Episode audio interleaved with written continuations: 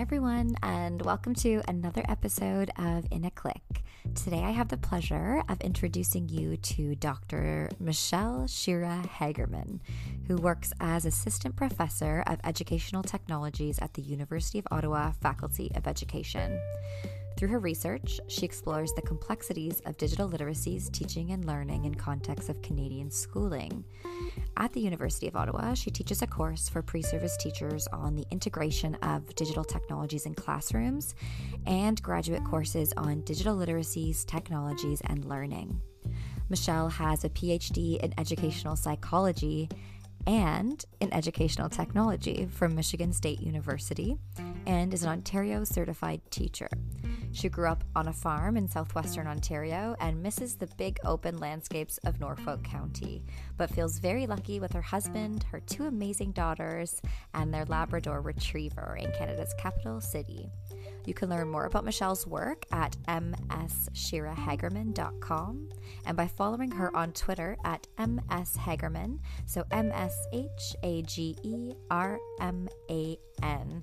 And on Twitter, you can also find the link to her website. She's also really the one that planted the seed for this podcast. And so, a big shout out to Michelle. I feel super honored to have her on the podcast today and to provide a space to share with you another boss lady in the tech industry who, for lack of a better word, is slaying it. I also briefly want to mention that this was the first podcast that I recorded uh, from a distance through Zoom. And so we actually had to redo the episodes. We've recorded this twice um, because uh, we couldn't really master the sound. And Michelle was super patient with me and really held my hand throughout the process, uh, like she's done really since the moment that I've met her. And so I do have to apologize. My audio skills are still developing, but the content is, of course, superb. Michelle was an absolutely wonderful guest, and I certainly hope that you enjoy our conversation as much as I did. So, without further ado, here is my conversation with Dr. Michelle Hagerman. I was just hoping to start, just for the listeners who don't know, could you explain a little bit about who you are and what you do? Yeah, of course, Jamili. So, um, my name is Michelle Shira Hagerman. I'm an assistant professor in the Faculty of Education at the University of Ottawa. And um, I specialize in educational technologies, uh, and my research really focuses on digital literacies. So I'm deeply interested in understanding how kids learn to read on the internet, do research on the internet, to use digital tools as part of their learning process. And I'm also really interested in understanding how to teach those skills. So that's kind of where my research sits, sort of at the intersections of technologies and learning and teaching. Mm. Um, and and and so far, my work has really focused on um, adolescents, so young adolescents, sort of. Mm. I'd say like from 11 to 14. That's kind of been the uh, the, the age of learner that has been most interesting uh, to me. Um, and before that, I was a teacher. I was a classroom teacher. I taught for um, 10 years in uh, in schools middle schools and high, and high schools. And uh, yeah, and I, I, taught French as a second language before I did my PhD in ed psych and ed tech. So yeah. Oh, it must be so interesting to see all of the advancements in technology like going from the 10 years teaching in an elementary school and high school setting and then now teaching in higher education just yeah. seeing those advancements yeah yeah it's true you know the um the the time of my career i mean i started teaching in 1996 mm and uh, you know in those 23 years it's been incredible to see how the spaces that we work in the tools that we use to do our thinking um, have really shifted. I mean i was lucky after having done a master's degree actually. I did a master's degree where i was kind of trying to understand the role of um, threaded discussion boards um, and they're like they're, they're affordances for second language learning. So i've done that work. And then in 2002 i went to work in a, uh, a private school actually an independent school for girls in toronto where they had a one-to-one laptop program. And they had like hardwired internet connections in every classroom. And so in about 2002, having done that master's degree where I was already thinking about what are the interactions of computers and language and literacies I then went to this context where kids were using laptops all the time in every class and the internet all the time in every class. And that's really where a lot of my my deep kind of interests and research questions emerged. So I was lucky um, to have that experience. What were some of the most profound um, findings from that research? Oh, that's such an interesting uh, question. I actually found that the computers you know it's it's super interesting because at the time right i mean computer i like literally the word computers at the time of that research. Like it was like a it was like and that was the variable. Like the computer it wasn't even something more specific than that. But um i found that there was virtually no difference in the treatment and control conditions.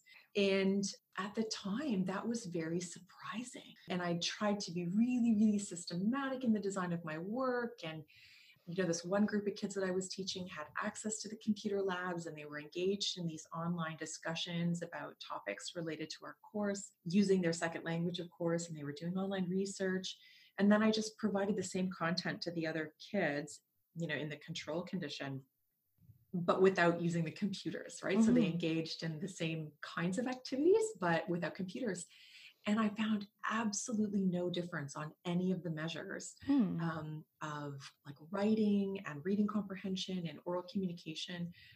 I did find a slight difference in the kids' motivation in the treatment condition, but it wasn't really that big of an effect at all. Interesting. And so when I went into my master's um, defense, actually, one of the, the professors on my committee said, It's too bad that you didn't find the right result. Hmm.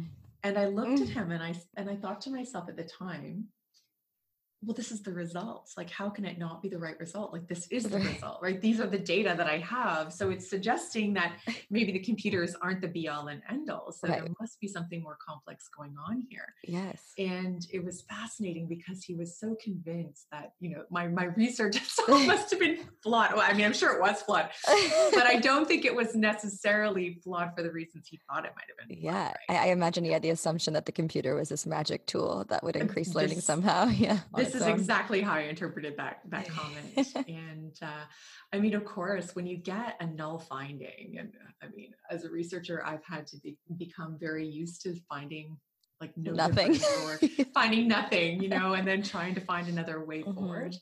It can be a bit disheartening, but I think that it's an important for me it, it was an important early finding because it's meant that i've never viewed computers and technologies as this great you know panacea right mm. it's i've always brought this yeah but come on it's what what really matters probably is what's happening around the technology right what really matters is probably the uh, the relationships the trust the feelings of belonging mm-hmm. the agency that the kids are developing through this designed learning experience or or the environment right? It's it's always about the human. It's mm-hmm. always about those interactions. And if the technologies can allow us to do things that aren't otherwise possible okay fine then maybe that's a justifiable use for them. But yeah that early work definitely mm-hmm. kind of showed me that it's really not about the technology. Right. Now that things are shifting online has your research shown anything kind of interesting about the way that students are now um, doing online research or interacting in online spaces? So mm-hmm. huge and important question. Um, I think what I mean, not not only my research, but I think what a lot of um, of colleagues' research is showing, um, students are. I shouldn't just say students. I mean, young people, right, are using a range of digital tools outside of school and inside of school for lots of different purposes. What kids, well, I think we probably understand now um, that 20 years ago we couldn't possibly have anticipated is that kids are really good at using their phones or the internet for particular purposes that align with you know what's important to them you know that align with their need as adolescents anyway to socialize with one another and they're really great at finding and using um, information for entertainment or even creating things that are you know fun for them mm. um, but in terms of conducting like online research we do know that that's really difficult mm-hmm. for uh, young people i mean it's very difficult for any of us right? right so it's not just young people who struggle with some of those skills critical evaluation we know is very difficult it's very hard for young people to identify what's a credible information source and what isn't necessarily a credible information source. And, and part of why it's hard is because the um, the genre of sort of let's say internet text. I mean, there isn't a sing- single genre, um, and and all of these different sort of evolving types of text that kids are interacting with on the internet are always kind of shifting and changing. There are always these subtle nuances that are really hard to kind of keep up with. Mm-hmm. And it's really hard sometimes to identify really clear markers of credibility mm-hmm. um, or trustworthiness. So there's that. I mean, these environments are also designed, there's a huge corporate kind of mission driving the design of the spaces that we inhabit online. And so, you know, I always think like billions and billions of dollars have been invested, right, mm-hmm. into driving particular types of behaviors and driving us to click and to be interested and to be, you know, compelled to, mm-hmm. to behave in particular ways. And I do know that kids aren't necessarily critical of that or aware of how the, the platform itself, the design of that environment is actually driving their behavior. And so I do think that that's something we need to work really, really hard to equip kids to, to be more aware of. Absolutely. I, I completely agree. Um, have you heard of um, deep fake videos? Oh, I have. Yeah. Okay. And so, like, fake news was one avenue where we had to navigate what was real and what was false. And now it's, it's shifted to images and videos, and it's even more complex. And I read this one article saying that as these deep fake videos continue to improve, um, so will our ability, hopefully, to be able to detect those kind of deep fake mm-hmm. videos through other apps that are designed. But at the same mm-hmm. time, there, there's also the argument as the um, kind of methods to detect these deep fakes improve, so will the actual deep fake videos. And so, yeah. at, what, at what point are we actually, do we actually have the ability to detect this fake information on the internet? And then, in addition to that, like what policies are in place for us to be able to protect ourselves in that case? Right. Right, exactly. more and more complex. Exactly. Um, I'll, I'll, i could go to it right now. Actually, oh, okay. there is there is a really cool. Hold on, let me just see if I can find it for you. Yeah, please. It's um the yeah the Global Disinformation Index okay. GDI. It's something to maybe check out, mm. and it's an actual organization that is their sole purpose is to reveal or to develop strategies and even technologies that can help us to identify markers of disinformation.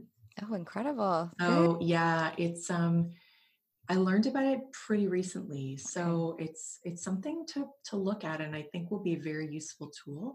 Mm. And I think in in schools we need to be learning how to integrate those kinds of um, technological tools to help us like yeah. debunk or identify when a, text or a piece of information has actually been designed to yeah, regulate our perspectives, right? Absolutely. I think that's probably one of the biggest gaps why educators aren't incorporating it into the classroom is that we don't know what we're doing either. well, it feels overwhelming. It, it does. overwhelming. I will say for sort of kindergarten through grade five or grade six teachers, Julie Coiro, Elizabeth Dobler, and Karen Pelekis have just uh, published a new book called um, From Curiosity to Deep Learning. Mm. And it, it really is a beautiful resource that shows teachers how to teach um, what they call uh, personal digital inquiry. So, how to conduct research on the internet that's driven by children's own questions and wonderings, and how to kind of scaffold um, some of the strategies. And one of the strategies they really talk about is um, the importance of modeling. Mm. So, again, to your point about teachers not being mm. sure, mm. uh, it is, I think, important for us as teachers to practice just becoming aware of some of the strategies that we might just use tacitly. We may not be aware of how we're checking for trustworthiness or how we're kind of trying to kind of connect what we're reading with uh, maybe something else that we've read to corroborate that information, to sort of mm. construct something of an integrated understanding that has a balance of perspectives. If we practice thinking, maybe even aloud to ourselves while we're doing our own internet search, it, it is a way to then think about how to do that for your students because um, you know in the absence of modeling how are kids going to learn how to do it yeah, that's very true. so i think that's a really important strategy for teachers to use just you know, peel back the layers, open up the black box, and talk to your students about how you're trying to grapple with the same question. Yeah, right? be transparent. Absolutely. Be transparent about it. Mm-hmm.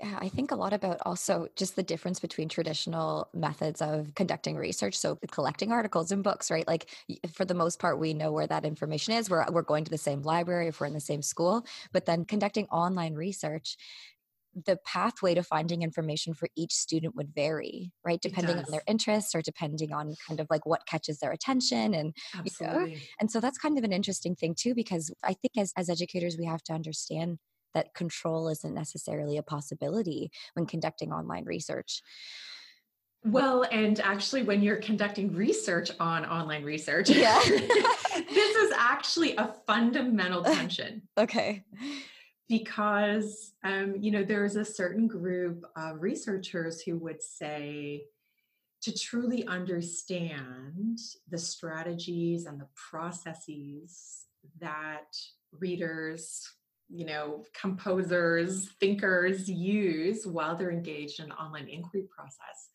we need to control everything and mm. ensure that everyone has access to the same text, to the same links, to the same navigational pathways. Oh, interesting. Right? Yeah. Because otherwise, it's ecologically valid, but because of this very unique path, this navigational path that every learner will take, how do we hmm. understand what that process is if there's all of that variation in the research. Oh, yes, of course. Right. so so this is really really hard. Yeah. This is really really hard and in my dissertation I tried to be a person who did this online inquiry work in the open, like on the open internet. Yeah. And yeah, it was messy and it was really difficult um, to show to show kind of evidence of the strategies that the students were using. Um, but the approach I took was basically like if we do this enough times, mm. right? So I did it like five times. Like every group of kids that it five did this a different kind of online research activity on, you know, a set of prompts mm. um, over time. Um, maybe we can start to understand a set of strategies that kind of are common. Okay. Yeah. Yeah. Right. But um, but that's that's really really hard and it's very labor intensive and it takes an incredible amount of planning hmm. um, it's a conundrum it's a huge knot absolutely right, yeah that, I, that people are working on you know i've read a lot about it but you i think this is the first time that it's made sense to me what you know why the research on it would be so difficult and then again why instruction in the classroom would be difficult because the re- there's nothing kind of solidified in the research yet in terms of practical application and that's yeah, yeah that's really difficult. It's so difficult it's so difficult and you know sometimes how in life you get these little signals or hmm. you're ready to hear or listen to certain perspectives and it and it helps you to to find the path forward. I think that's something that i have to be more intentional about focusing my time on is creating sets of resources for teachers that truly do equip them with evidence based strategies mm-hmm. for teaching students to do research on the internet. Yeah. Um, I've got a new project starting with a colleague in Finland. Her name mm. is Carita Kiili, uh, and she has a wonderful um, opportunity to develop a, a, basically an online environment uh, that will be controlled. it will be totally designed to look like the internet, okay. but everything about it, like we're in the process of designing the text and the prompts and the problems, and everything about it is going to be intentionally designed and grounded in research. But I think that this is maybe the next phase in the mm. work, right, of trying to understand the complexities of, uh, of online research. And then for me, most importantly, understanding how we teach kids to um, consider a balance of perspectives in this age of disinformation and this post-truth kind of era that we're in. I just think it's it's, it's one of the most important things that we can do in our systems of schooling is to help kids cope with the uh, the complexities of of the information landscapes that they have to navigate. Yeah, I'm really glad that you brought that up. I think it's really important to start to ingrain this kind of thought process that there isn't necessarily a true or false online and there because anyone can literally write an article online oftentimes yeah. it's very much connected to their perspective or their personal lived experiences and so yeah. understanding that there's a variety of very complex truths and so it, it isn't necessarily black and white and it certainly isn't simple to identify this information and to kind of pocket them into these categories. And so identifying this complexity and then incorporating that inside the classroom, I think is so important. Yeah, I completely agree. And I think part of the challenge is to um, help kids to be comfortable with that uncertainty. Mm-hmm. Right? It's a disposition. I think it's a fundamental disposition that maybe, you know, even 20 years ago was a disposition that only people working in very complex environments mm. needed to get really good at. Mm-hmm. You know, most of us could kind of maybe live in a world where we could feel some sense of certainty or control over certain things. And yet, yeah, I mean, things don't fit into neat categories anymore. Yeah. No, no, that's right. and as humans, we don't like that. no, that's it's it's uncomfortable. Yeah. We don't. A lot of us don't like that. That's for sure. Um, and actually, that's why I'm also very interested in the potential of making and maker-based pedagogies. Mm. As um, as a as a way to kind of scaffold maybe some of these dispositions okay. around kind of seeing potential solving complex problems, understanding, you know, how how things get made and therefore how information gets made. Mm. And I think if we can provide kids with experiences where they're actually constructing physical things and then help them to make the connection between the construction of, you know, like physical objects and also the construction of knowledges, right? That they're not really that different in terms of how they get made, right? Mm-hmm. These are mm-hmm. human processes. We construct knowledges, we construct understandings, we construct things. And I think if we can help kids to also see themselves as makers or as creators, yeah. maybe that's another way of supporting the development of that disposition of, of being okay with the complexity. Yeah, absolutely. Oh, that's such a great idea because in the in the act of actually creating something in, in a digital format, the students can then see that like or any, anyone can see that then their thoughts and their knowledge is ingrained in that product like they can see that's that transformation right. um, exactly yeah that's really really cool interesting yeah, have yeah. you done any research on that to see how students understandings change about the complexity of information online through that process so i have not actually done the study that asks that specific question, okay okay but i really really hope to yeah. year. Okay. Um, oh, that's exciting. So, um, with uh, some colleagues, we've been doing some research at a school here in the Ottawa area for a couple of years, um, trying to sort of study the literacies practices that kids have been using during different kinds of maker activities. So, mm-hmm. one of the activities was um, that the kids built uh, musical instruments using recycled materials. They did some research online and then they built their instruments and then they created a, a written composition using Google Slides. Okay. Um, so that was one project that we looked at that we co-designed with uh, teachers. And then the second year project uh, was actually the creation of a digital video, um, which would be hmm. super interesting to you and yeah. to your research. I'll have to share some of that with you Please. Um, another time. It's super fascinating. Hmm. And then this year, we're um, we still haven't sort of identified the project that we're going to be following closely. But in year four of this project, I would absolutely like to design sort of maybe even a, a micro analytic study where we're looking very, very closely at a project over even a short period of time and trying to understand how kids are grappling with that understanding of the relationship between the construction of something physical mm-hmm. and then the construction of a knowledge. Right. I would very much like to do that research. So yeah, maybe in the works. So we'll see. yeah.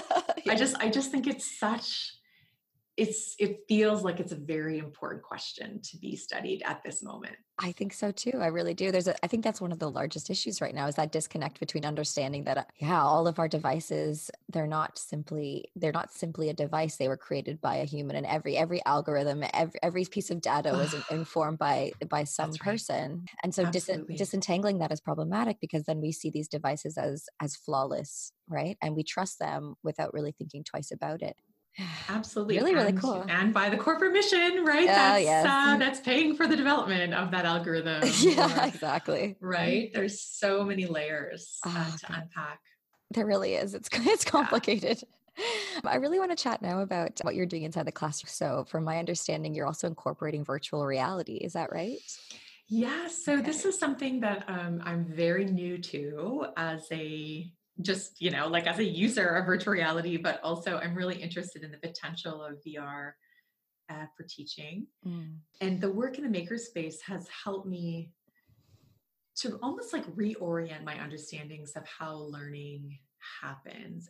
Oftentimes in schools, right, where we're very quick to move children along to the more abstract systems of the written word. Mm. And we're very quick to sort of tell kids, no, no, you know, like the picture book, for example, where you're using your eyes to sort of construct understandings as well as the words, maybe with your ears and and we're just we're really quick to kind of get them into sort of like novels, you know, take away those images. And I just I think that that's um and there's lots of research to suggest this, but it's it's a mistake, I think, to do that. Mm. And as I've watched students building objects in their maker-based projects, I can see how important like the interactions between the body and like our senses and the environment really is for learning. Mhm. And I think that the embodied understandings that are possible through virtual reality the Mm. sensory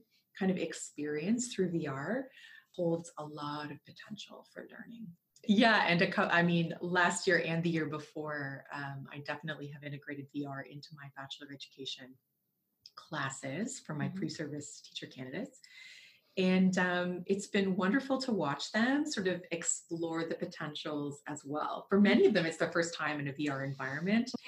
Um, we took a, a field trip to a local VR studio here in Ottawa, um, and everybody got say 15 minutes or so in a in a VR kind of hexagon, and uh, and then we did focus group uh, conversations with them afterward to explore, yeah, what did they think, and like what was Yeah. experience like for them, and what possibilities do they see between the VR technology that they had experienced in their teaching practice, and Mm.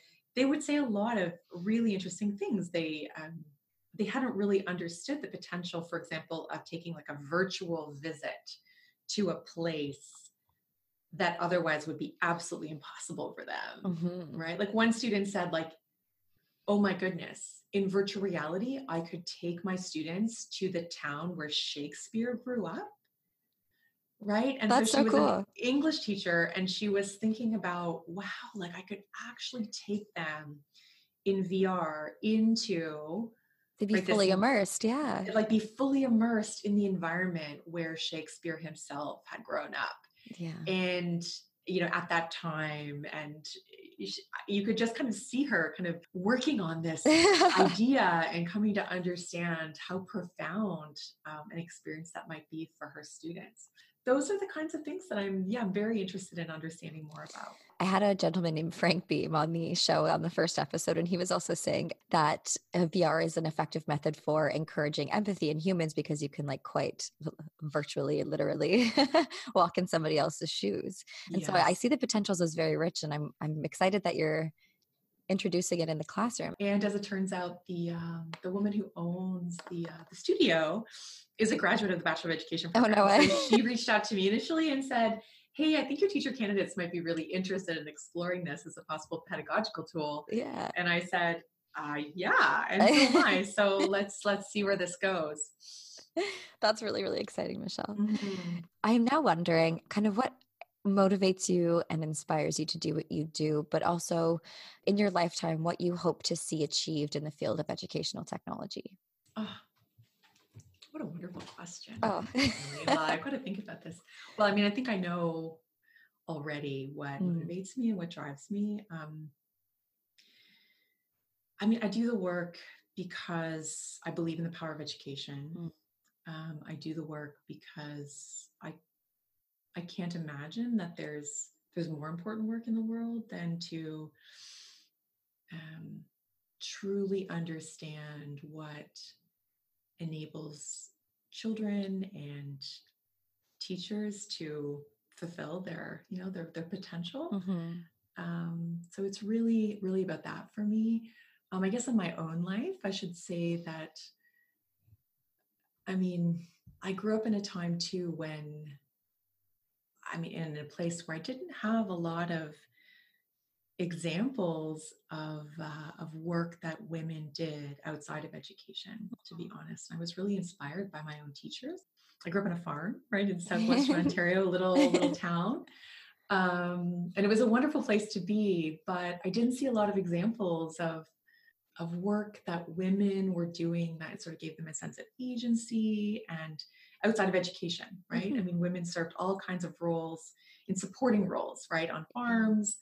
But in terms of real leadership and mm-hmm. creativity and innovation, I saw so much of that happening in schools and so as a child school just felt like this incredibly rich environment for me i just i loved being in that place mm. and it was definitely um uh, like that the kind of social elevator if you will right it has sort of through education it kind of has opened up for me opportunities that i couldn't have imagined having otherwise yeah so i think that's part of what drives me too is sort of the wanting to create spaces where I mean, all children, but girls in particular see paths for themselves that maybe go beyond what they possibly might have imagined. So that's that's part of what's in my heart too. Mm. And increasingly, I'm so very aware of like the systemic injustices, right? That schools have also been party to. Of course. Um, and so part of what's driving me now is um, trying to find ways to create systems of schooling that are more just and equitable and inclusive. Um, and I think technologies can be part of that, right? Mm-hmm. I mean, mm-hmm. so I mean, VR is one example, right? Like, who who could benefit from VR experiences in ways that wouldn't otherwise be possible, right? So right. these are some of the questions. What are the affordances of the internet? for youth, for example, whose narratives or voices um, maybe aren't often heard, mm-hmm. you know, and so I'm very interested in understanding that too. Um, what was the second part of your question? Now I'm forgetting. No, that that was a really good response to the first one. You gave me all the feels. um, this the second part of the question was in your lifetime what, what oh, you hope to see in the fields. Yeah. yeah. So well, I mean, there's a whole conversation that we could have about educational technology, which mm-hmm. for me feels like kind of an empty idea, to be yeah. honest. You know, a mentor of mine, uh, Punya Mishra, Dr. Punya Mishra, who's now at Arizona State University, often told me, you know, there, there are no educational technologies. Mm-hmm. Um, you know, there are technologies that exist and they're educational because teachers mm right, understand their affordances and are able to leverage certain capacities sort of within those technological environments or with those tools to support the learning that they know needs to happen. Right. Right. Yeah.